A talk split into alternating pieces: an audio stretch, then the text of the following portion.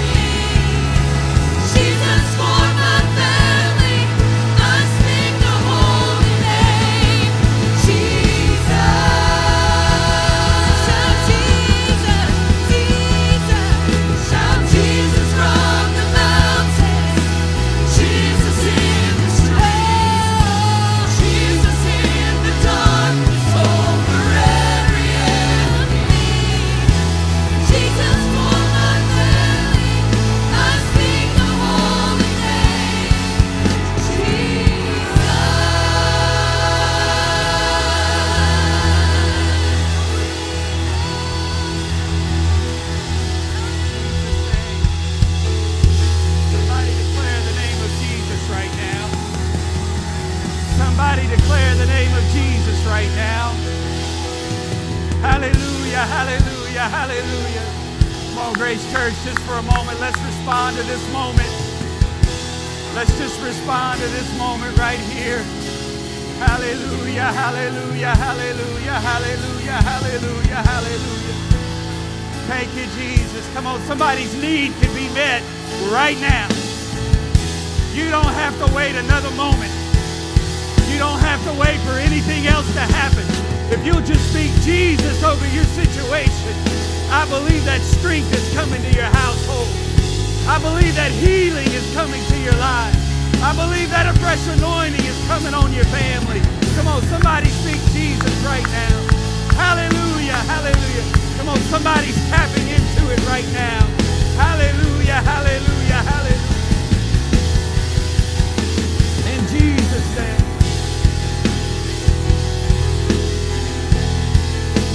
Hallelujah.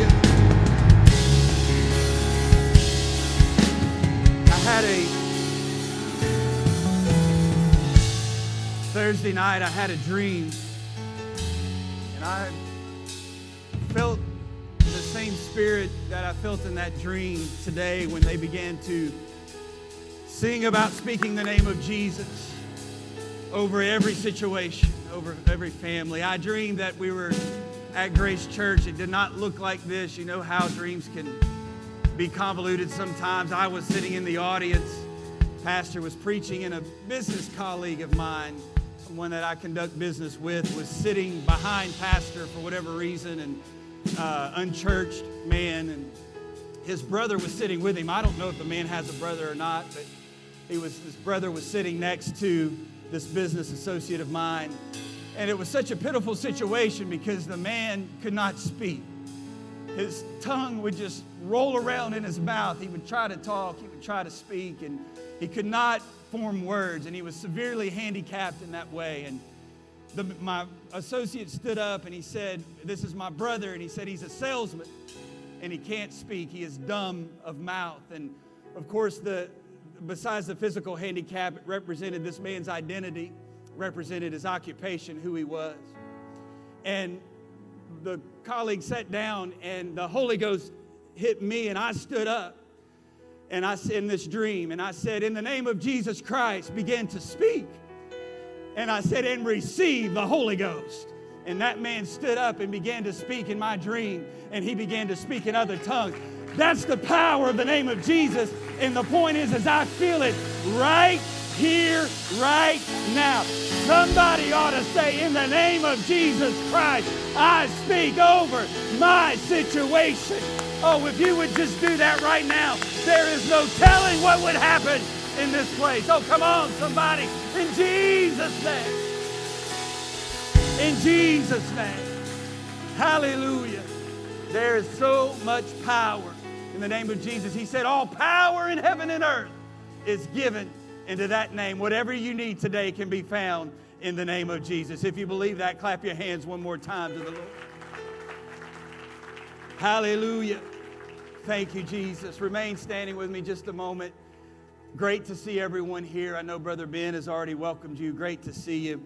Let me just say uh, how awesome and what a wonderful time we had yesterday at family night and second annual chili cook-off. Isn't that right? Amen. We had a good time last night. It was, uh, uh, heard several people say it was the best ever, best one we've ever had. The weather was wonderful and had a great crowd, and it just seemed like everybody had a great time. But how many of you know things like that do not happen without a lot of planning, a lot of hard work, a lot of execution? And so we just want to thank Sister Sheila Landry, Brother Mike Landry for their tremendous work in putting that together.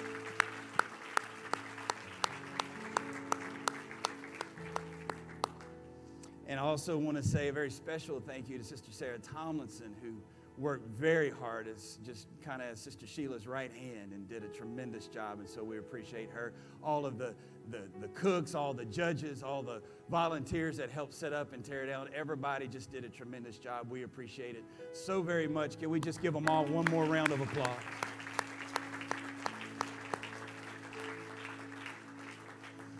One last announcement I want to remind or to announce to all of our parents, all of our parents of our students, uh, and the, if your student is in the youth group, I'd like to meet with you next Sunday after the altar service in classroom two. We're going to do an informational meeting on North American Youth Congress. It's next year, it's in July, but we need to meet now to give you time to start thinking about uh, how your schedule will work for next year finances, all that stuff. We need to start talking now to get ahead of that. So if, I, if my par- our parents would meet with me uh, next Sunday after the altar service, I would appreciate it. We're just, just strictly an informational meeting. So be mindful of that. I'm going to ask you one more time before we read our text to, to pray with me. Oftentimes we pray before we're, you know, after we read our text and before we're seated. But I want to pray first. Pray now. I'm just, I, I feel a, a strong undercurrent of the Holy Ghost. There's a very strong anointing here and um, I believe that God has something to say to the church. He has something to say to all of us today. And we just need to, um, we just, we just need to tap into that and be uh, in one mind and one accord. So would you pray to that end for the remainder of this service, for the preaching of the Word of God today? Thank you, Jesus. God, such power in this place, such anointing, such authority rest here today. And Lord, I know that you are here with a specific and strategic purpose. And I know, Lord, that your word never returns void. And I'm preparing my mind, my heart, my spirit to receive. Lord, I want to receive. Your word is truth. Your word is what saves us. Your word is what uh, quickens us and, and, and helps us grow and be stronger in you. And I want to receive today. And so I'm preparing myself for that. Lord, bless this, uh, this audience today, this congregation, Lord, that we could hear what thus saith the word of the Lord and that we would leave forever changed in your presence. If everybody would just say, in Jesus' name, amen. Amen. Let's go now uh, directly to our text today. I'd like to call your attention to Luke chapter 21. Luke chapter 21, we're going to read several verses here, uh, beginning with verse 10. Luke chapter 21 and verse 10. Then said he, that is Jesus, unto them, Nation shall rise against nation, and kingdom against kingdom. And great earthquakes shall be in divers places, and famines and pestilences. And fearful sights and great signs shall there be from heaven. Going down now to verse 25 there shall be signs in the sun and in the moon and in the stars and upon the earth distress of nations with perplexity, the sea and the waves roaring. Men's hearts failing them for fear and for looking after those things which are coming on the earth, for the powers of heaven shall be shaken. And then shall they see the Son of Man coming in a cloud with power and great glory. That is, of course, the rapture of the church.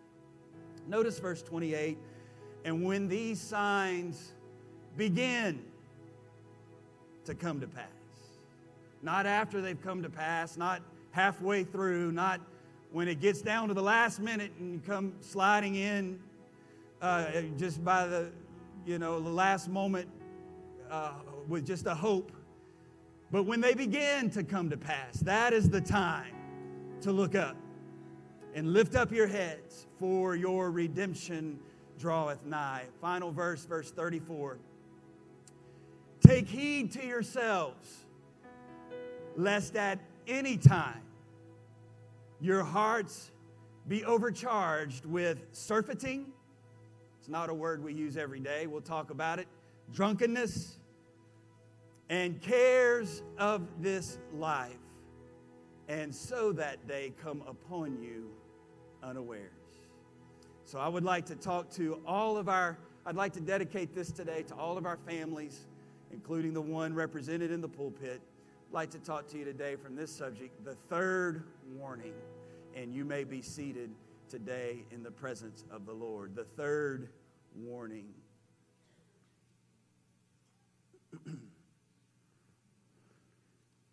Years ago, in what we affectionately now call the Baker Church, that is our uh, fir- the first building we had over in Baker, Groom Road. back in those days, we had what they called testimony service. Does anybody remember testimony service? We don't do that anymore for a lot of really good reasons. I hear Kelton chuckling over there. He remembers those days. We were youth group age back then. We were a small church to begin with, what you might would call now a, a kind of a home missions type church, just getting rebuilt and restarted. Uh, Pastor and Sister Murphy did a tremendous job with a tremendous vision of building up from essentially nothing. It was a small church back then. It was a Wednesday night, so the crowd was even smaller. And uh, Pastor called a testimony service because that's just what we did in those days. And uh, he called on a man by the name, we called him Brother Bradley. Uh, Brother Bradley was married to Sister Sarah's sister. So it was Sister Sarah and uh, Brother James's brother in law. He was a wonderful man, wonderful man. He was, uh, walked with God, had a tremendous understanding of the Word of God. And Pastor called on Brother Bradley. He was visiting that night uh, from out of town and called on him and asked him to testify. Brother Bradley used that moment for great dramatic effect. As I said, it was already quiet. You know, we were all kind of waiting to, you know, give honor to the person who was standing to testify and see what they would say. And it, it you know, got quiet. And Brother Bradley took his time standing up to testify and he, uh, he stood there a minute and just let that moment hang for just long enough. And then, about as I, I really think it was as loudly as he could say it, he just said, Jesus is coming soon. And he sat back down. And I assure you that we were all awake at that point. I don't remember how uh, Pastor transitioned the rest of the service after that moment, but he did so in his usual eloquent way. But Brother Bradley's point was well made and it was well received. In that moment, he felt a burden, he felt a passion to remind the church, and in a very literal way, wake the church up to say that Jesus is still coming soon. And it is a refrain, it is a message, it is a fact that we need to hear again today. Jesus is coming soon. Do you believe that today? And our posture as the church in the end times that we find ourselves, Braylon, thank you for that message the other night. Our posture as the church in the last days must be one of anticipation of his imminent return.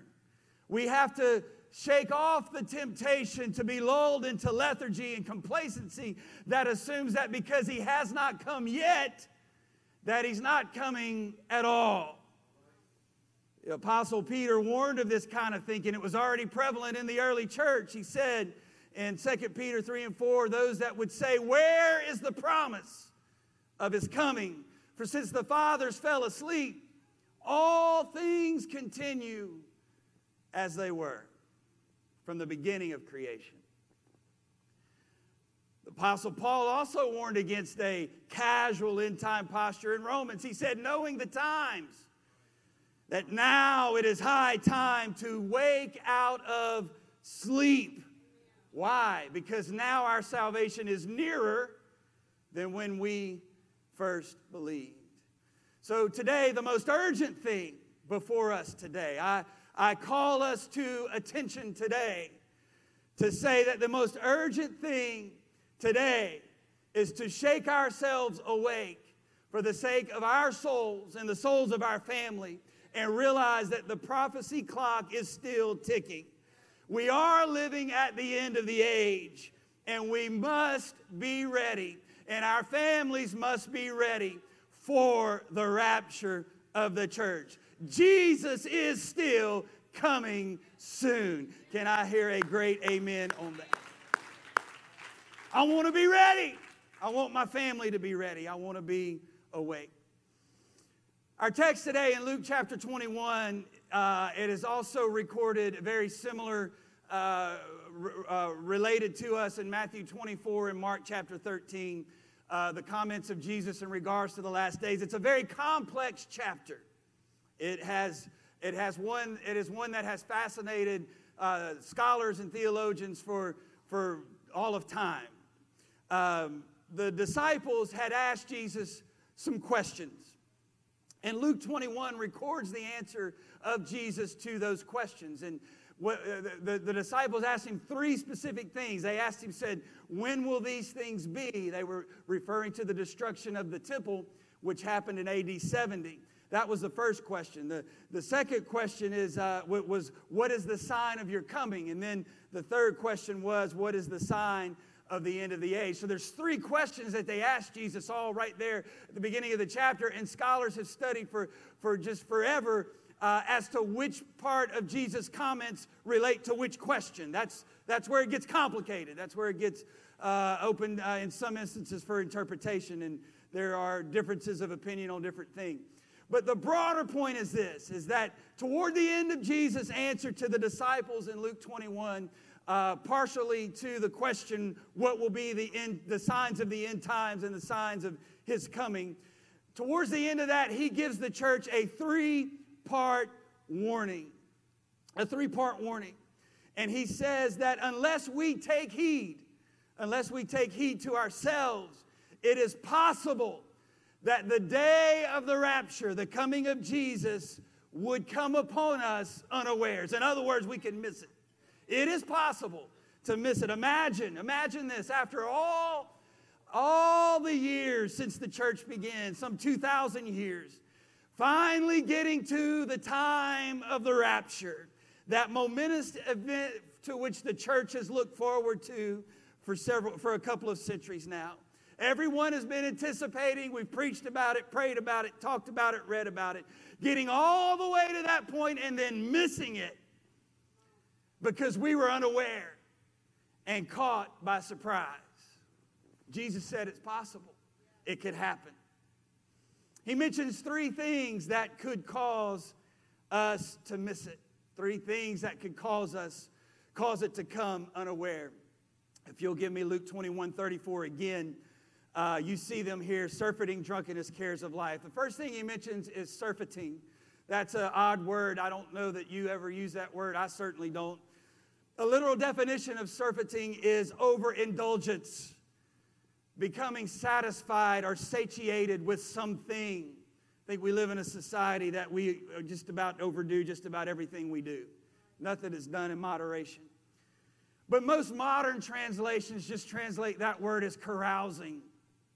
We'd say partying.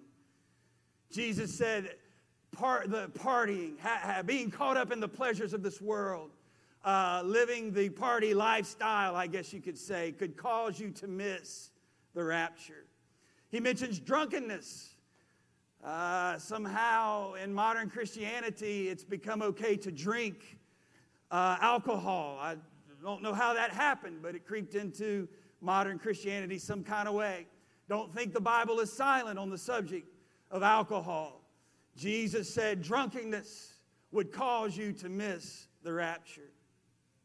I feel like today there are those that probably uh, fit into one of those two or both categories. And if you're here today uh, in those categories, I pray that you would hear the words of Jesus and know that a lifestyle like that will cause you to miss the rapture. It is not uh, up for debate. The Bible is not silent. Uh, we must forsake the things of this world and give ourselves wholly to the kingdom of God. But it's the third warning today that I want to sound clearly to us all because it affects every individual in this room. Let me read Luke 21 34 this way to make it very, very clear. Take heed to yourselves, Jesus says, lest at any time your heart be overcharged with the cares of this life, and that day come upon you unaware. It is that third warning that should give us as the church in this end time pause and compel us to reflect with great soberness on how we are investing our lives in light of eternity. Because Jesus said it is possible to be so distracted by the cares of this life, to be so busy doing the things that we do, to, to, to get caught up in the routine of the day, today, today, that we miss the signs all around us that tells us that Jesus is coming soon. No one can deny that we are a busy people. No one can deny that we are an overwhelmed generation. But it's possible to be so busy. It's possible to be so overwhelmed that we miss signs of Jesus' imminent return, that we miss signs that tells us what time it is, that we miss signs that tells us that we should be looking up and anticipating the return of Jesus very soon. I'm thankful that we live in a country where you can work as hard as you want to work and you can get as much education as you want to get and you can make as much money as you can possibly make. I'm thankful for freedom and I'm thankful for prosperity. I wouldn't want it the other way. But we've gotten so caught up in chasing careers that we've forgotten to pursue our calling. We've gotten so busy building a life that we've neglected to nourish our souls. We've gotten so motivated in making money that we've forgotten to invest in eternity. We've gotten so busy with the daily grind that we don't have time to think about eternal values. The cares of this life have distracted us from the reality of heaven, and we've got to get about the business of heaven. It's time to turn our eyes upon Jesus and say, I'm going to look up, for my redemption is drawing nigh. It's happening. It's happening we, we, we, we go from day to day. We, we get through the week. We get through the, uh, uh, through the, through, the work week. I, I tell people sometimes in jest, I say, How was your day today? I say, Well, I had a long week today. And uh, that's how it feels sometimes, doesn't it? It feels like we can just get through if we can just uh, get it all done some kind of way and crowd our schedules and get busy. And, and I fear that, that, things are that, that the things that are happening all around us are just passing us by and we're not taking them for what they are signs that Jesus is coming soon. These headlines that I'm going to show you on the screen now, all of these are from the last 30 days or so. Um, most of them are within the last two weeks. Russia has plunged the world into nuclear threat, the very real possibility that they may use nuclear weapons. One of the high ranking government officials said that we are closer now to atomic war than we've ever been since the Cuban Missile Crisis of 1962. That means that if you're here today and you're under the age of 60, we are living in a world that we have not known before. We've never lived in a world under the age of 60 with the threat of nuclear warfare hanging over our head. But that's where we are today, and that's happened in the last 30 to 60 days. I hope we're paying attention. You see that North Korea is continuing to push the envelope in regard to nuclear weapons. Jesus said there would be wars and rumors of wars. Speaking of North Korea, they recently, uh, just in, two weeks ago, launched a ballistic missile over the sovereign country of Japan. I, I saw footage, and maybe you did too, of the citizens of Tokyo stepping out of the subway and hearing that warning siren going off over the city of Tokyo, saying that there was a ballistic missile over the country. You could sense their confusion, you could sense their fear, you could sense their perplexity. Jesus said that in the last days there would be distress and perplexity of nations, men's hearts failing them for fear. The earth is groaning and crying out just like the Bible said it would. The, uh, the upshot of these headlines right here is this we're in the third year now of extreme drought in the West, and about 59% of the United States is currently under drought conditions. I read this week that the Mississippi River has gotten so low that they are now concerned that they may not be able to use it like they were before as a vital shipping lane to get goods up and down the Mississippi River, i.e., food and necessities to people because it is so low now. They may not be able to use it as a shipping lane like they had before. Because of the drought, farmers are, are planting less crops because there is simply no rain to water them. That, that Shasta Lake article is very fascinating. Uh, that, that whole reservoir provided water to, to um, multiple cities, multiple areas, uh, millions of people in California. It's only at 30% capacity now because they haven't had rain in so long over there. Um, Jesus said there would be famine in those days. The question is, is are, are we noticing the signs that are right in front of us? Uh, i must hasten today, but let me mention this. He said there would be uh, earthquakes in diverse places. Tuesday night, there was a 6.4 magnitude earthquake in the Philippines. A 5.1 magnitude earthquake rattled San Jose also on Tuesday. Do you understand with me today? Those are in geographically different places. On Friday, they warned the residents of this was this Friday. They warned the residents of Hawaii's Big Island that the Mauna Loa uh, uh, volcano which is the world's largest, could erupt because of the frequency and intensity of earthquakes taking place at its summit. Uh, the, the people that watch earthquakes and study all that business, they consider a major earthquake 6.0 or higher on the scale. This year, 2022, there have been 100 earthquakes all around the world measuring 6.0 or higher. Uh, these are signs that Jesus said would happen at the end of the days.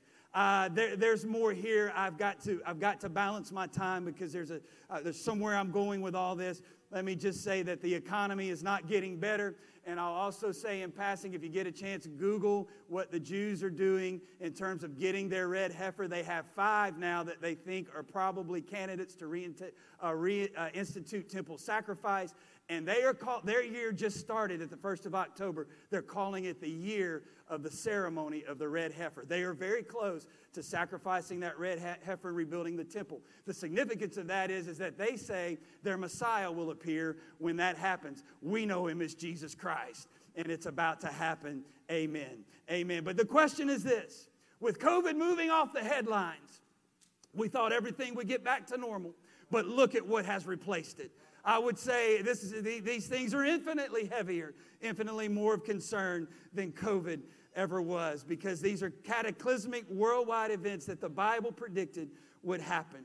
I'm an optimist to a fault, but I can't deny the things that are happening in this world and that the world is not getting better. The simple fact is this the world is not my home, I'm just passing through. My treasures are laid up somewhere or beyond the blue. I'm just passing through. I can't be at home in this world anymore. And I say, even so, come quickly, Lord Jesus. Is there anybody here today that just feels that stirring down on the inside that says, I just can't be at home here anymore, but I know that my redemption draweth nigh and that Jesus is soon to come, and I want to make heaven my home. Jesus said, In my Father's house are many mansions. I go to prepare a place for you. And if I go away, oh, the blessed promise is, is he will come again. Praise God, praise God. But the danger for us today, this moment we have, I'm going to show you in a moment, we have, a, we have an opportunity here. It's the day of salvation. But the danger is, Jesus' third warning, that the cares of life have so overtaken us, and we've become so busy that we've missed the bigger picture.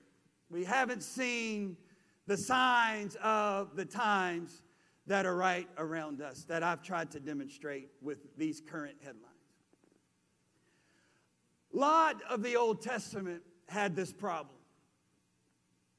He was distracted in his culture, he was unable to discern his times, and he paid an extraordinarily high price. Lot chose to raise his family in a place called Sodom. We know Sodom is synonymous with sin and immorality. Let me show you what attracted Lot to Sodom in the first place. He and his uncle Abraham had increased their flocks, their herds, their wealth, if you will, and because of the disputes of their, uh, their herdsmen and their shepherds and all, they realized they were going to have to separate and go two separate ways. Abraham said, Lot, you choose. And Lot chose Sodom. Let me show you what attracted uh, Lot to Sodom to begin with. Genesis chapter 13, verse 10. It'll be on the screen for you. Lot lifted up his eyes.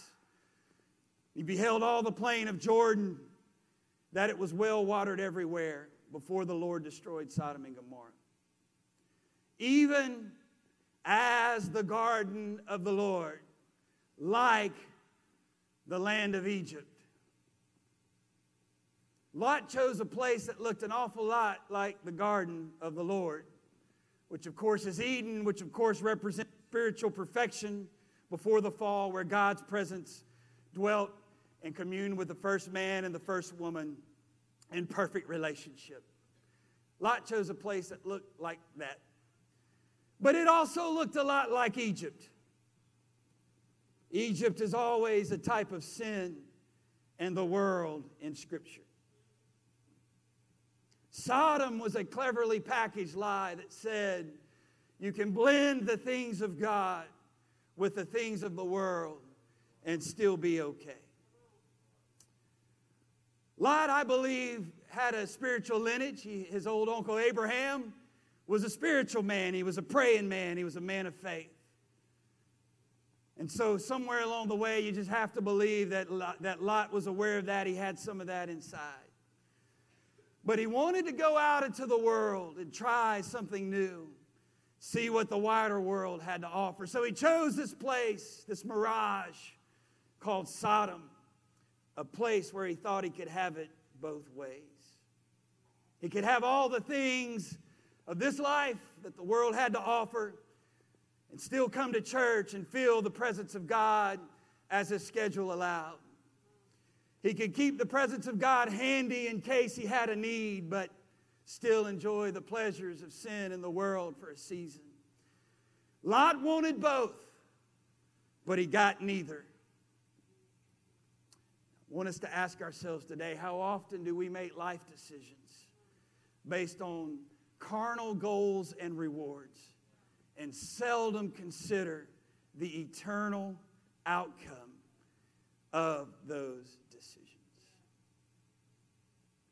Somewhere along the way, Lot got caught up in the atmosphere, the culture, the day to day of Sodom. And in my mind, he forgot all about his spiritual heritage. He forgot about his spiritual uh, beginnings. He left all that behind. It was, it was gone. And, and it was all about the now. It was all about what was going on today. It was all about uh, the culture in which he lived.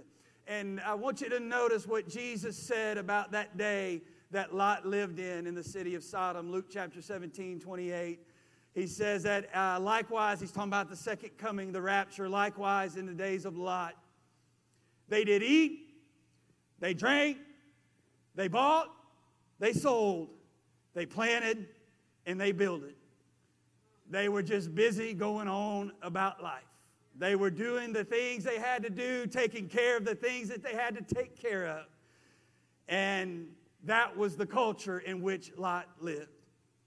And the, Jesus continues that statement and says that they came upon him completely unaware. Somewhere along the way, Lot's allegiance shifted. Somewhere along the way, his perspective changed. Somewhere along, uh, somewhere along the way, the faith of Abraham became a distant memory, a cloud uh, that, that was long forgotten in his cloudy memory, and it became a relic of the distant past. Something that he felt was good for Abraham, but he was but Lot didn't need it. He was upwardly mobile. He was making his mark in life. He was living his dream. And it caused him to lose the ability to discern the times in which he lived and to uh, perceive the impending judgment that was coming to that land. It was only the prayers of Abraham that got Lot out of Sodom. If it hadn't been for his uncle Abraham, he'd never made it out. But notice what Lot's complacency and lack of perspective cost him. Only Lot and his two daughters got out of Sodom. They were the only three saved, not out of the entire city only. They were the only three saved out of Lot's entire family. We read that Lot had these two daughters that lived at home, but we also read about his sons in law who married his daughters, other daughters. It's not too much to presume then that he probably had grandchildren. I don't know how many children and grandchildren he had in total. But what I do know is this the majority of Lot's family, all but three, were lost in Sodom because Lot got caught up in busyness of life, cares of life, the day to day, the buying, the selling, the job, the school, all of those things, and he lost the ability to discern his times. It is the third warning. It is the third warning that Jesus gave us. We can be good people doing good things. We can be busy people being busy about good things. But if we overlook eternity, we lose. Eternity must be our singular focus and our top priority because there's nothing in this world worth losing your family to eternity too. It's the third warning, church. We have to be busy about the Father's business. You know, there's not, we, we've got to we've got to work. The Bible says if you don't work, that's not good. We got to go to school. We got to get education. We got to provide for our family. We've got to do all those things. But we've got to do it in perspective. We've lost eternal perspective. The times, uh, the signs of the times are happening on the headlines every moment of every day, and they're floating right by us, and we're missing them because we're distracted. Let us turn our eyes upon Jesus. Let us begin looking for the soon return, and let us do something about getting our families closer to the cross. Let us do something about getting our families at the altar. Let us do something about making sure we're saved. There's another man in Scripture, I'm happy to tell you. A man from the Old Testament, just like Lot, that shows us how it's done. You want your family saved? You want to discern your times? Noah showed us how to do it. Jesus said the days of the coming of, of Jesus Christ would be like the days of Noah. So we are right to draw from Noah as our example. He said, in the days of Noah, they ate, they drank, very, very similar to what he said about Lot. They ate, they drank, they married, they were given in marriage. In other words, they were just doing life. They were living, but they were caught up in the cares of life more than the things of God. But the difference is this Noah discerned the times in which he lived. He understood that there was an approaching judgment. He had, he had his ear tuned to the heavenly. He had his eyes on the eternal. And God talked with him and walked with him and spoke to him and said, There's judgment coming on the world. And Noah took action. Look at what the writer of Hebrews said about Noah. By faith, Noah, being warned of God of things not seen as yet, moved with fear, prepared an ark for the saving of his house by which he condemned the world and became heir of the righteousness which is by faith. Of all the reasons Noah built the ark, he built it because God told him to, and he was just being obedient. That's reason enough right there. We need to be obedient to what God tells us to do. He built it to save the human race or give to keep the human race from being destroyed. He built it to save the animals, to keep the species from, from being completely wiped out. The, there was an opportunity for, the, for those that perished in the flood. They could have gotten on the ark. He built it with them in mind. But for all those very valid reasons, the primary reason that Noah built the ark was for the saving of his family. All that work, all the toil, the planning, the sweat, the fatigue, what kept you going, Noah? I'm building an ark to the saving of my family. All the things that he didn't have time to go do. All of the, the fun things that he missed out on. All of the, the things of that day that he could have been doing that he didn't get to do. Why? Because he was building an ark for the saving of his family. Noah, the skies are blue right now. We've never heard of rain. Why are you building an ark? I'm building an ark for the saving of my family. There's rain coming, there's judgment coming. It's not always going to be like you see it today, and I'm going to build an ark for my family. If I don't provide the way out, my family's not going to have a way out. There is no plan B. There's no alternate option. If nobody if I don't build an ark for my family, nobody's going to build an ark for my family. And the Bible says Noah's wife, his sons, their wives, eight and all were saved because one man built an ark before the floodwaters covered the earth. I'm telling you, church, today we have to discern the times in which we live, and it is now time to get our families in the ark. It is now time to build an ark for our families. Jesus said, When you see these things begin to happen, then look up. When we see them begin to happen, now's the time. Now's the time. Don't wait till it's too late. Don't wait till sometime down the road, but get started today. I'm going to build an ark today. I'm going to save my family today. I'm going to turn my eyes to the eternal today. Hallelujah. I'm not going to let a hobby keep me from taking my family to heaven. I'm not going to let a career distract me from recognizing the signs of the time. I'm not going to let the pursuit of the world's priorities blind me to the reality that my family must be saved. Oh, but I'm going to get my family praying. Come on, I'm going to get my family in the Word. I'm going to get my family faithful to the house of God. I'm going to make sure there's an ark for my family. Jesus told us how to do it. Matthew 6 Lay not up for yourselves treasures upon the earth where moth and rust doth corrupt, where thieves break through and steal. But lay up for yourselves treasures in heaven, where neither moth nor dust or rust doth corrupt, where thieves do not break through nor steal. For where your treasure is, there will your heart be also. Where's your treasure today? What are you investing in? The things of this world are passing away. Jesus is coming soon. Are you investing in the right things? The good news today is that we have an opportunity, another opportunity today to get the ark built for our family. That's why the scripture says to, today is the day of salvation. Right now is the accepted time. God's mercy and grace is not exhausted. Uh, he hasn't run out of mercy, he hasn't run out of grace. There's still plenty waiting for you here today at this altar. All we got to do is repent, be baptized in His name, filled with the Holy Ghost evidence, speaking other tongues. And the Bible says, if that spirit that dwelled also in Christ, that raised up Jesus Christ, dwell in you, he that raised up Christ from the dead shall also quicken your mortal bodies and by his spirit that dwells into you. All we got to do is make sure that we're filled up with the Holy Ghost. All we got to do is make sure our family is filled up with the Holy Ghost and make sure that they're in the ark. I'm preaching today. There's still time to build an ark. Hallelujah.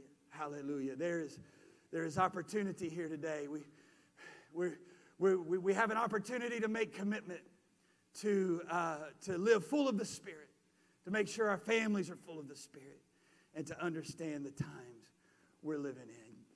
We're going to be part of His church. I'll ask you to stand with me today as the musicians come. Years ago, when I was just a boy, growing up on the Pentecostal pew. they would preach along this line, and uh, conviction would fall. We'd see, we'd see grown men run to the altar and cry out for their soul salvation. Conviction would fill the room so strong after, after a sermon like